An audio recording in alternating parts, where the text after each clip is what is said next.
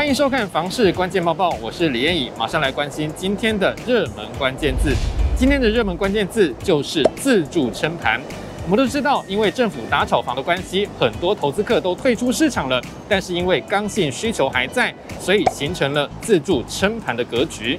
六都各地政局分别公布今年五月的建物买卖移转栋数显示，台南市月增十五点五趴最多，台北市月增十一点七趴，高雄市也月增七点六趴，桃园市月增四点零趴。只有新北市和台中市房市降温，新北市月减六点四趴，台中市则是月减五点一趴。永庆房屋延展中心副理陈金平说明，由于房市交易与登记往往有一个月左右的时间差，所以五月建物买卖移转栋数反映的是四月到五月初的市况。虽然央行在三月中旬升息一码，行政院又在四月初拍板平均地权条例修正草案，加上国内疫情从四月初开始升温，但因为刚性自住及资产需求还是在的，让六都都会区五月房市交易量还是比上个月略增一点八趴。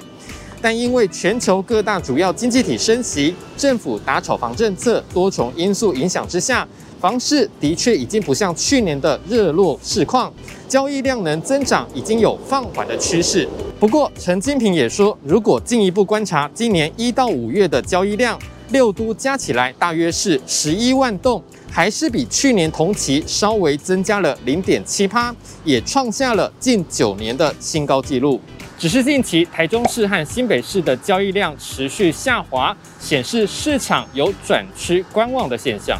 今天的精选新闻，我们持续关注政府打炒房的效应。我们都知道，去年七月房地合一税二点零上路，明文规定预售屋红单不能转售。不过，内政部透过多次预售屋联合大稽查，查到还是有红单违规的现象。原本防堵投机炒作是针对违规建案开罚，不过五月二十六号，财政部发布函释，追溯到二零二一年七月一号开始。预售屋红单交易就视为预售屋买卖，比照适用房地合一二点零课税，因为这些交易多数持有时间都是在两年之内，有很高几率要克四十五趴最高税率。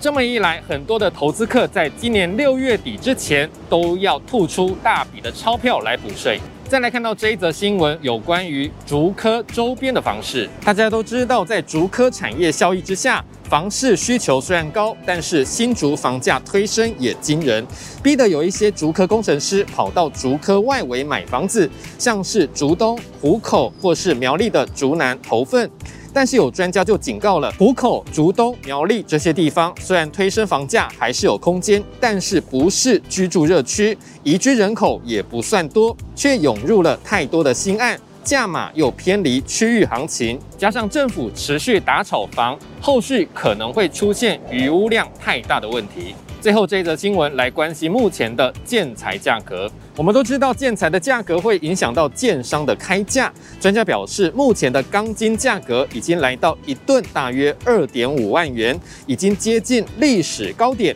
除了钢筋，其他的建材也在涨价，对于一些中小型建商压力不小。甚至有可能出现烂尾楼的情况，所以消费者如果要买房子，最好还是多比较、多观察，选择有口碑的建商比较有保障。今天的买房卖房，我想问有网友问到了逾期完工的问题。这位网友表示，他买的房子的建商申请使用执照，从一百一十年的十二月八日到今天都还没有过建，上面写的完工都两年了，时间到了，他这样算是正常的吗？这样算预期完工吗？有网友就回答了，拿不到执照，大多是某些工程不合政府的规定，建商要主动说明。这种情况如果不早日解决的话，会沦为烂尾楼。你对于这样的问题还有什么样的看法呢？也欢迎在底下留言一起讨论。如果想知道更多的房市资讯，也欢迎点击底下资讯栏的连结。感谢您的收看，我们再会。